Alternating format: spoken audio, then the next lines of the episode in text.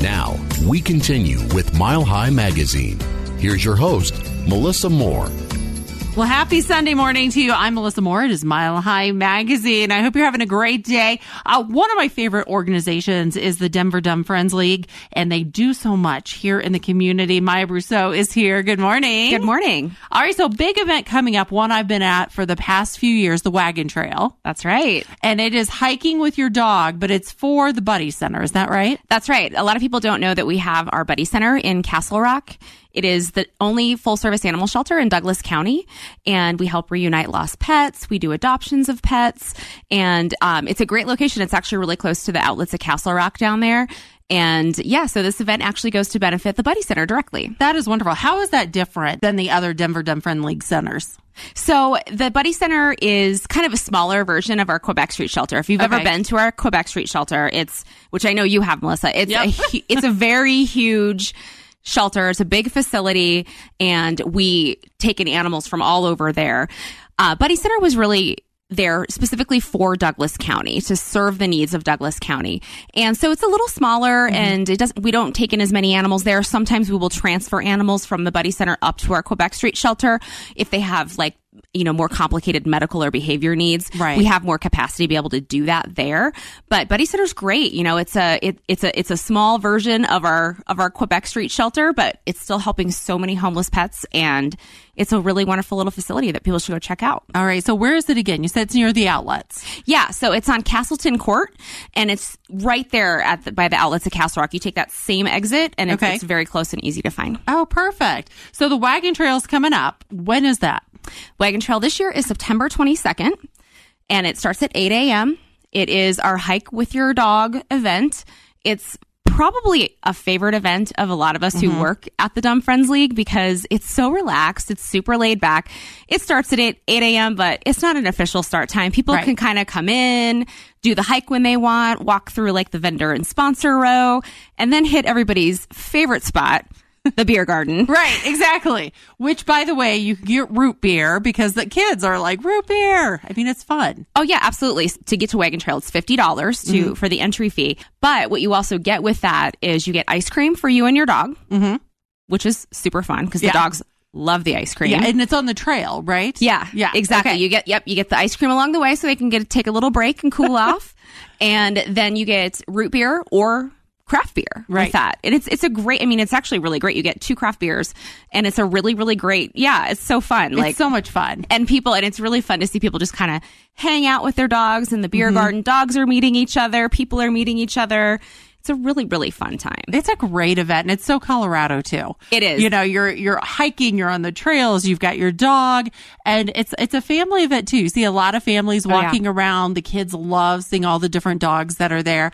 yeah you know we'll put out you know different things for people to do like play bags and, Mm-hmm. and just have a good time it's it's just a really fun event KYGO plays music Yep. and it's just it's a really good time it's it's one where I think people, it's if you know about it and you've done it, it's like one of your favorites to do because it is. Right. It's just really cool. I think it's about a one and a half mile hike, so it's not like a super challenging hike. It's pretty easy. yeah, and you know th- it's so pretty over there. It's um, I didn't even tell everybody where it is. Mm-hmm. It's at the Glen, it's at the Glendale Open Space, correct? That's right. Yep. Glendale Farm Open Space. We're back there again.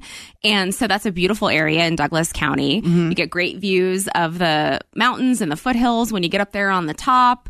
You get a photo taken with you and your pet and whoever else you're walking with. So Right. it's a really good time. I definitely encourage people to check it out. And once again, the Glendale Open Space, the farm area is right there off I twenty five and like Castle Pines Parkway. Right. It's I 25 in Surrey Ridge. Okay. You can get there from Castle Pines Parkway too, because I can. always miss Surrey Ridge. You that's, can. that's how I know. You, you can backtrack there as well. Once again, that registration is fifty dollars, and it's a hike. It's craft beers. It's you, your dog. It's a lot of fun. Yeah, it's a great time, and you can register at Wagon Trail. That's W A G N trail.org.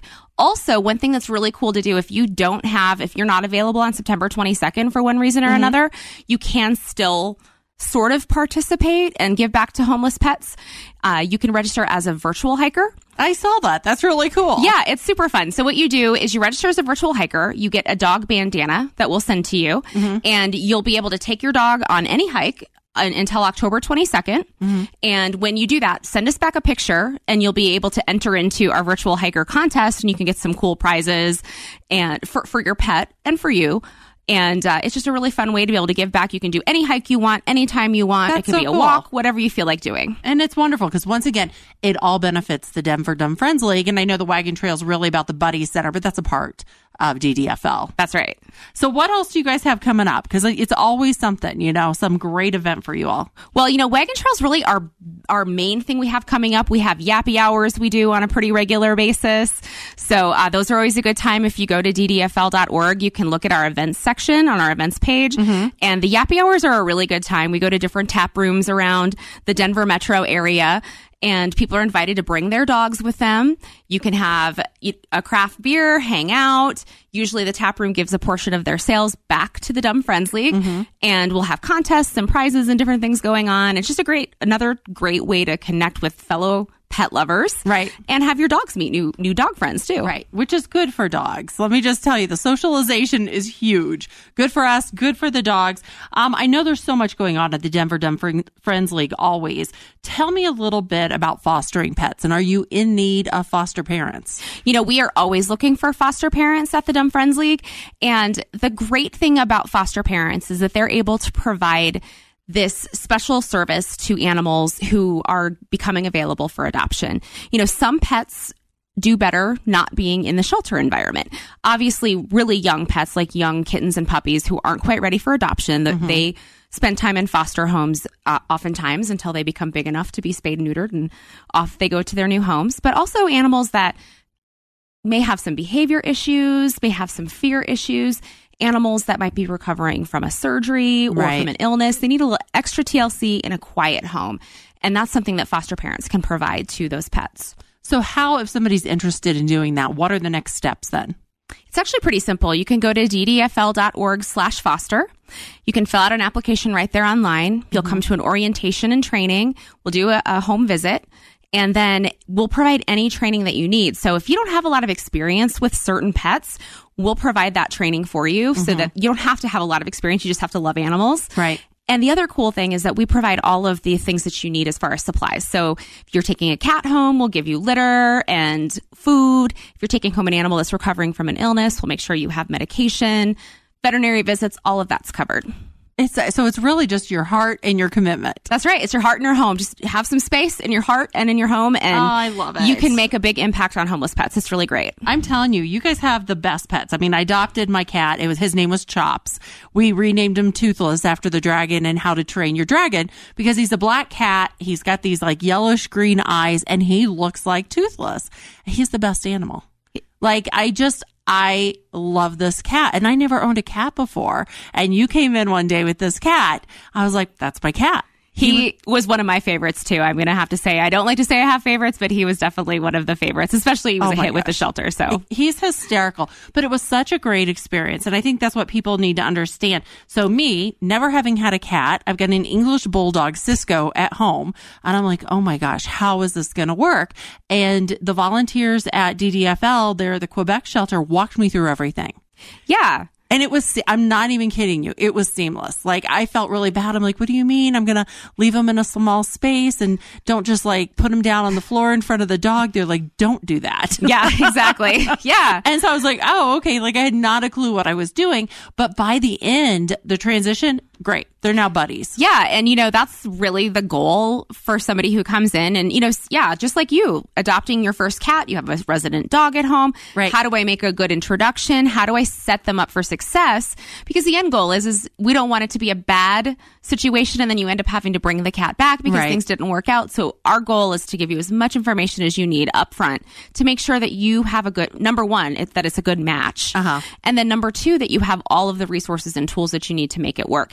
And also we have a wealth of resources on our website too. You can just go to ddfl.org and you can go into the search thing and just say, you know, search for behavior, different, different behavior things Right. you might be looking for or introducing an, a resident cat to a new cat or any of those kinds of things. And we also, even for people who maybe haven't adopted from us. If you're having a behavior issue, behavioral issue, we actually have a behavior helpline that's available to anybody. It doesn't Oh, matter if know you've adopted from us. So you can go online to ddfl.org and go to the behavior section. You Mm-hmm. can learn a little bit more about that, but you can schedule a call with one of our behavior people for an hour. And they will talk with you and give you some tips and tools to help you work through your behavior issue. They might not be able to fix everything, but they're going to give you a lot of good information that will at least get you set up and get you on the right. Right. track. Right. And the other thing I appreciated talking about the phone calls is you guys called to check. Yeah. How's it going? Can we help them? Like, we're actually good, you know, but I went home and I had all the paperwork you guys gave me on my countertop. I'm like, okay, how do we do this? You You're a know? good student, Melissa. I'm, I'm a total geek, you know, I'm a total geek. But now they're good friends, and Toothless waits at the bottom of the stairs, and Cisco comes down. And he waits just to hit him on the butt.